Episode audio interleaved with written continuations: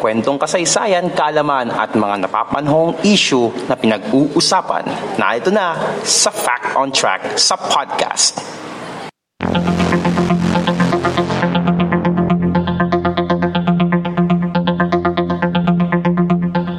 Fact on Track sa podcast.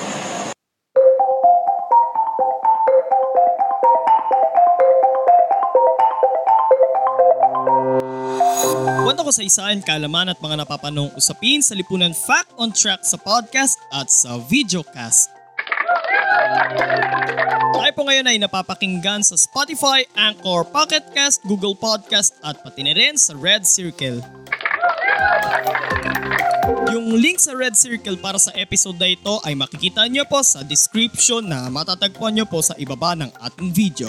And ina-upload rin po natin ito, itong video na ito, every Thursday sa YouTube at sa Facebook. So kung kayo po ay nanonood sa ating YouTube channel na Podcast ni Mans, welcome po kayo and make sure na nakasubscribe na po kayo and don't forget to click the notification bell button para masundan nyo po yung mga susunod na episodes ng Fact on Track tuwing Webes at ng GPS Podcast tuwing Biyernes.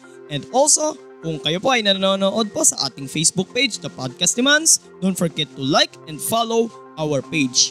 Today mga kapodcast, usapang showbiz po ulit tayo, okay? Nung nakaraang buwan na pag-usapan po natin yung naging kontrobersya noong 1994 Manila Film Festival. Pero ngayon, showbiz pa rin.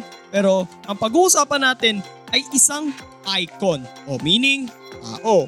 So itong icon na ito, maraming beses na tayong napatawa, maraming beses na ta- niya, niya tayong napahalakhak, maraming beses na rin niya tayong napasaya sa kanyang mga pelikula at sa telebisyon. At ang icon na pag-usapan natin ngayon ay walang iba kundi ang nag-iisang hari ng komedya. This guy. Rodolfo Vera Quizon o kilala natin bilang si Dolphy.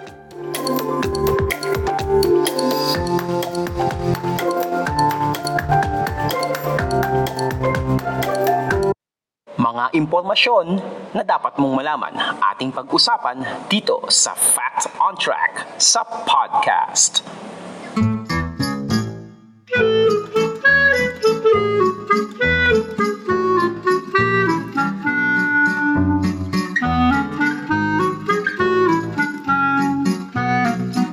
Pangalawa sa sampung magkakapatid, si Rodolfo Vera Quizon o mas kilala natin bilang si Dolphy o kaya si Mang Pidol. Ipinanganak si Mang Pidol sa ngayoy P. Herrera Street, nooy Calle Padre Herrera sa Tondo, Maynila noong July 25, 1928. Ang kanyang amang si Melencio Quizon ay nagtatrabaho bilang tagagawa ng makina sa isang kumpanya ng vapor habang ang kanyang ina na si Salud de la Rosa Vera ay isa namang sastre at nagmamay-ari ng isang patahian. In his childhood days, nagtitinda noon si Dolphy ng mani at putong pakwan sa mga sinehan kung saan siya nakakapanood ng libre. Sana all. Nang sumapit naman ang ikalawang digmaang pandaigdig, marami ring mga racket ang pinasok noon ni Dolphy tulad ng nagapakintab ng mga sapatos, nagalagay ng botones sa pantalon, nagasalansan ng mga bote ayon sa laki, kargador ng bigas sa pier, nagbabay and sell rin, at nagkukutsero din. Panahon rin ng mga Hapon nang magsimula siyang magtanghal sa entablado. Sa edad na 17, isinama siya ng kanyang paboritong performer na si Benny Mac bilang chorus dancer sa Avenue Theater sa loob ng isang buwan. At matapos ito ay sa Lyric Theater naman siya sunod na nagtanghal. Malabas rin si Dolphy sa mga palabas sa Orient Theater. Ito ay una siyang nakilala bilang si Golay na noon ay nagtatanghal sa mga botabil. Bago magkaroon ng mga comedy bar, mga kapodcast kung saan perform yung mga tinatawag ng mga stand-up comedians, ang vaudeville or sa English ay vaudeville, ito ay parang isang stage play na kung saan ang tema ay comedy. Okay? Late 1940s naman nang kinuha siya ng batikang manunulat, direktor at producer sa radyo na si Conde Ubaldo upang magtrabaho naman sa radyo. Dito ay nakasama siya sa programang Wag Naman kung saan nakatrabaho niya si Pancho Magalona, ang ama ng nasirang rapper na si Francis Magalona, si na Tessie Quintana na kasama niya rin to, at si Baby Jane. Sa mga programa rin ni Conde Ubaldo sa radyo, unang nabuo ang comedy duo ni Dolphy at Panchito Alba. Taong 1946 nang una siyang sumabak sa pinilakang tabing sa pamamagitan ng pelikulang Dugo at Bayan ay Remember Bataan kung saan niya nakasama ang ama ni The King, Fernando Poe Jr. na si Fernando Poe Sr. Sa kanyang unang interview sa DZMM, ikinuwento ni Bang Pidol na ang natanggap niya noon para sa kanyang unang talent fee ay 5 piso. Napakalaking halaga na noon that time mga kapodcast. Noong 1952 nang mapunta naman sa Sampaguita Pictures si Dolphy. Ito ay dahil sa rekomendasyon ni Pancho Magalona sa may-ari ng Sampaguita Pictures na si Doc Perez. Ang pelikulang Sa Isang Sulyap Mo, hindi yung kanta ng 143. Ay, hindi ko pwedeng kantahin dahil baka makopyright tayo. Ang kanyang pelikulang Sa Isang Sulyap Mo na pinagbibidahan ni na Pancho Magalona at Tita Duran na magiging magulang ni Francis M. ang unang naging pelikula ni Dolphy sa Sampaguita Pictures. Sa Sampaguita Pictures rin sumikat ang comedy duo ni na Dolphy at Panchito. Nakasama rin si Dolphy sa pelikulang Jack and Jill noong 1954 na pinagbibidahan ni Rogelio de la Rosa at Lolita Rodriguez. Ang Jack and Jill ay mula sa comics na gawa ni Mars Ravello, the creator of Captain Barbell, Darna, and Jezebel, Plastic Man, yan. Pero para sa pelikulang yun, hindi dapat si Dolphy ang kasama sa cast kundi sina Patotoy at Bayani Casimiro. Dito rin sa pelikulang ito nasubok ang husay sa pag-arte ni Dolphy dahil ang papel na kanyang ginampanan ay isang miyembro ng LGBTQ community. Pero ayon kay Mang Pidol, ang talent fee na natatanggap niya noon sa Sampaguita Pictures ay nagkakahalaga ng 1,000 pesos. Pero nang matapos ang kanyang kontrata doon, or bago matapos ang kanyang kontrata doon, kumikita siya ng hanggang 7,000 piso kada pelikula. Mula 1964 hanggang sa maideklara ang batas militar noong 1972, napapanood na rin siya noon sa telebisyon sa pamamagitan ng kanyang programang Buhay Artista. Habang nasa telebisyon, lumalabas rin si Dolphy sa mga pelikulang gawa ng mga independent productions tulad ng LEA Productions, Balatbat Productions, Filipinas Productions, Zultana Productions at Dilaner Productions ni FPJ. Noong 1967 nang itatag ni Dolphy ang kanyang sariling production, ang RVQ Productions, hango sa mga initials ng kanyang tunay na pangalan, Rodolfo Vera Quizon. Under his production, isinapelikula ang kanyang programang Buhay Artista. Isa sa mga pumatok na pelikula ni Dolphy ay ang Pacifica Falayfay noong 1969 kung saan K-roll ulit ang ginampanan niya dito. Nagkaroon rin ito ng dalawa pang installments. Ang isa ay noong 1973 na pinamagatang Fefita Fofongay Viuda de Falayfay at ang isa naman ay noong 1974 na pinamagatang Sargento Fofongay Ah, Ewan. Mula 1973 hanggang 1990, umida naman si Dolphy sa sitcom na John and Marcia katambal si Nida Blanca. Ito ay ginampanan niya ang papel ni John Porontong, isang mahirap pero napangasawa ang mayamang si Marcia na ginampanan noon ni Nida Blanca. Parang malalangit at lupa na love story ang ang kwento dito sa sitcom na ito. Saan dito sumikat yung pamosong linya ng role ni Doña Delilah played by Delia Tay Atayan, yung tagang kaya ikaw dyan, magsumikap ka. Yan ang tumatak na linya doon sa sitcom na yun. So tuloy tayo.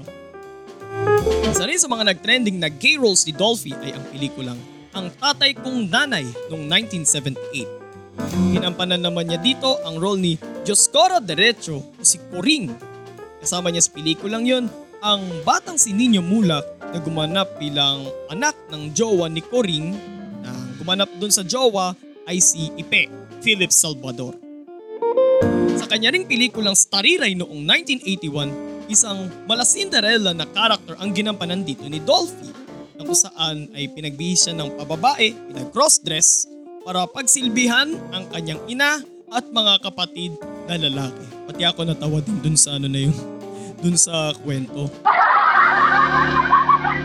Mula 1986 hanggang 1990, apat na beses nakamit ni Dolphy ang Best Comedy Actor Award sa PMPC Star Awards for TV para sa sitcom na John and Marcia, except noong 1989. Noong 1992 nang umera sa telebisyon ang isa pang pumatok na sitcom, ang Home Along the Riles, na nagkaroon rin ng dalawang pelikula nito noong 1993 at 1997. Dito ay ginampanan naman niya ang role ni Kevin Cosme na isang breadwinner sa kanyang pamilya na nakatira sa tabi ng riles ng tren. Dahil dito ay apat na beses rin siya nakatanggap ng Best Comedy Actor Award sa PMPC Star Awards for TV mula 1992 hanggang 1995.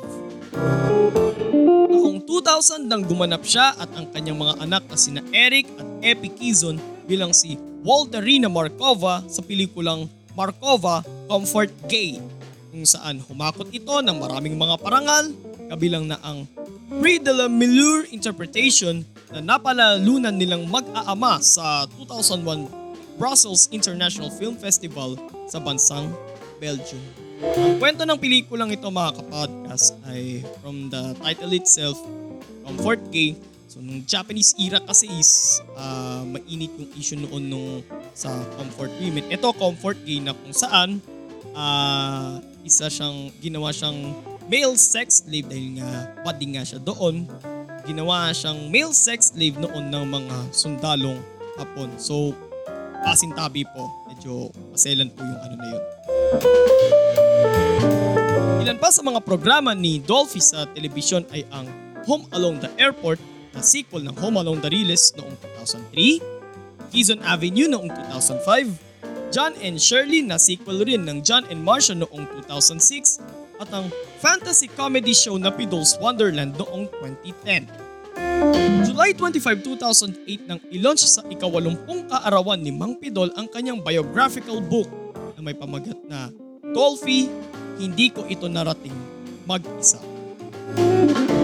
Taong 2010 nang manalo bilang Best Supporting Actor si Dolphy sa Metro Manila Film Festival para sa pelikulang Rosario na pinagbidahan ni Jeneline Mercado. Tungkol ito sa kwento ng lola ng telecommunication tycoon na si Manuel V. Pangilinan. At sa pelikulang ito, gumanap si Dolphy bilang tsuhin ni MVP. Same year, same event din, nanalo rin siya bilang Best Actor para naman sa pelikulang Father Chejemon.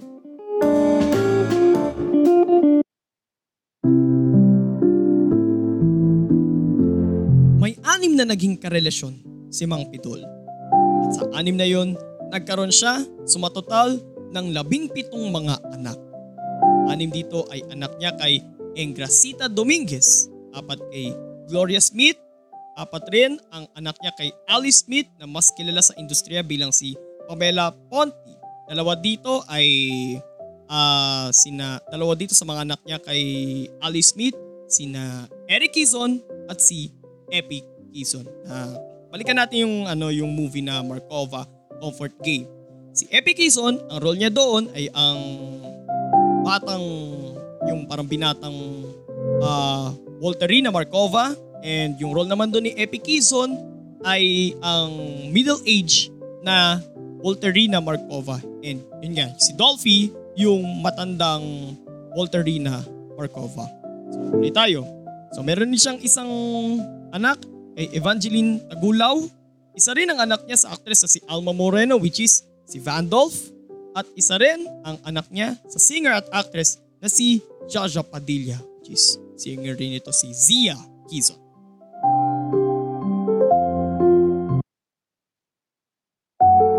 Taong 2010 nang madiagnose si Mang Pidol na merong Chronic Obstructive Pulmo- Pulmonary Disease o COPD. Dahil dito, Madalang na lang ang mga labas niya sa pelikula at telebisyon. Same year din ng gawaran ni dating Pangulong Benigno Aquino III si Mang Pidol ng Grand Collar of the Order of the Golden Heart.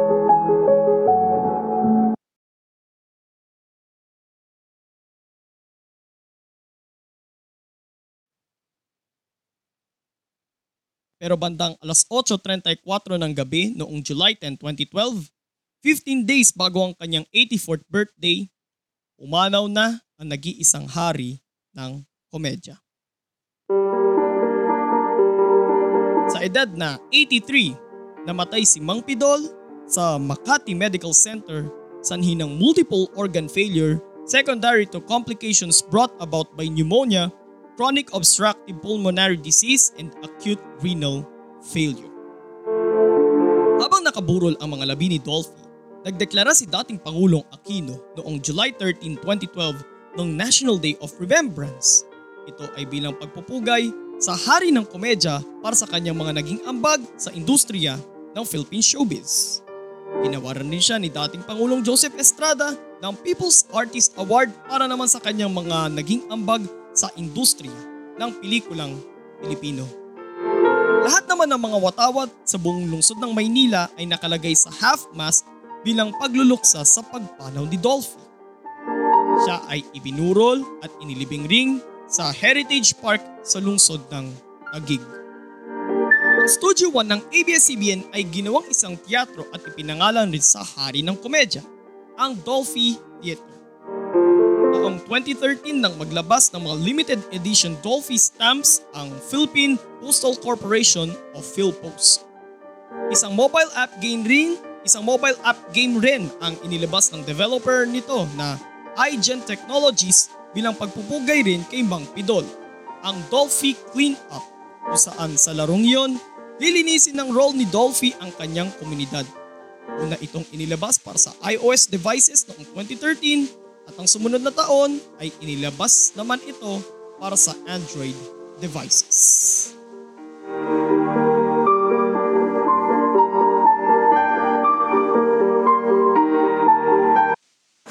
Fact on Track sa podcast.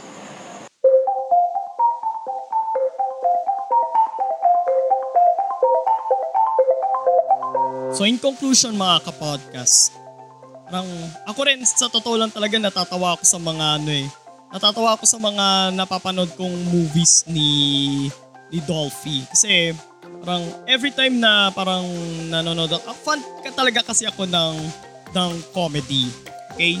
At isa at ilan rin yung mga pelikulan Dolphy sa mga gusto kong panoorin pero pinaka tumatak talaga sa akin mga kapodcast yung isang eksena sa pelikulang Father and Son noong 1995 yung kung saan uh, kinuha siya bilang isang commercial model nung ang tatak pa nga kunwari ng alak doon ay yung banayad whiskey.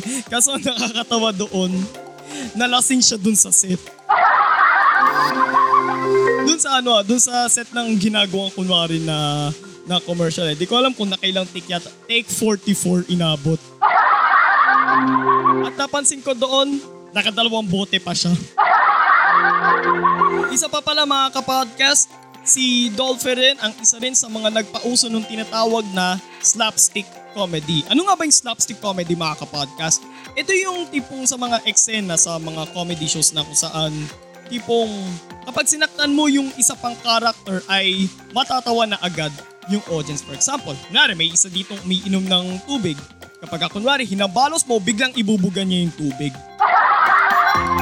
O di kaya yung tipong sasapakin mo yung isang karakter pero imbis na, yung sapakin, imbis na siya yung sasapakin mo, yung isa pang karakter, yung sasapakin mo.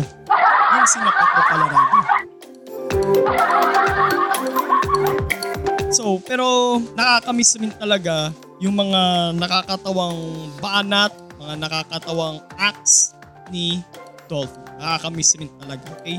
Pero gayon pa man, nag-iwan rin siya ng ng pinakamalaking ambag hindi lang sa industriya ng komedya, kundi pati na rin sa industriya ng pelikula, ng pelikulang Pilipino, pati na rin ng buong Philippine showbiz. Nakakamiss talaga ang isang katulad ni Mang Idol. Okay?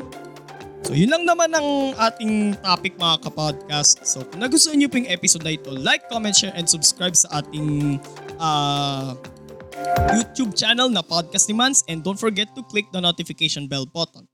And also, like and follow our Facebook page, Podcast ni Mans. And also, i-follow nyo rin po ang Fact on Track at GPS Podcast Spotify, Anchor, Pocket Cast, Google Podcast, sa Red Podcast, sa Red Circle pala, sorry, sa Red Circle. And para lang to sa GPS Podcast sa Apple Podcast.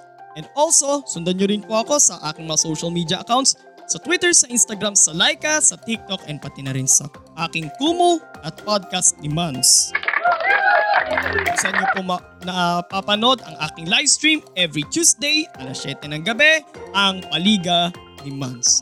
And bukas, tuloy pa rin po ang ating ah, headline series ng GPS Podcast. At ang pag-usapan naman natin ay ang nangyaring plane crash sa Arabian Sea noong 1963 kung saan 24 na ah, miyembro ng Boy Scouts of the Philippines ang nasawi sa trahedyang yon. Alamin natin ang buong detalye na yan bukas sa GPS Podcast. I-upload natin yan sa YouTube at sa Facebook pero una nyo na po itong mapapakinggan sa mga audio platforms. And also, abangan nyo rin po yung buong serye ng GPS Podcast Headlines sa July 31 alas 7 ng gabi.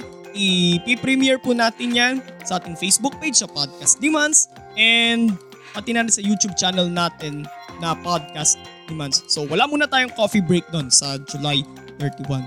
So yun lang naman po. Ito po si Mans at ito ang Fact on Track sa podcast. God bless everyone. God bless the Philippines. Purihin po ang Panginoon.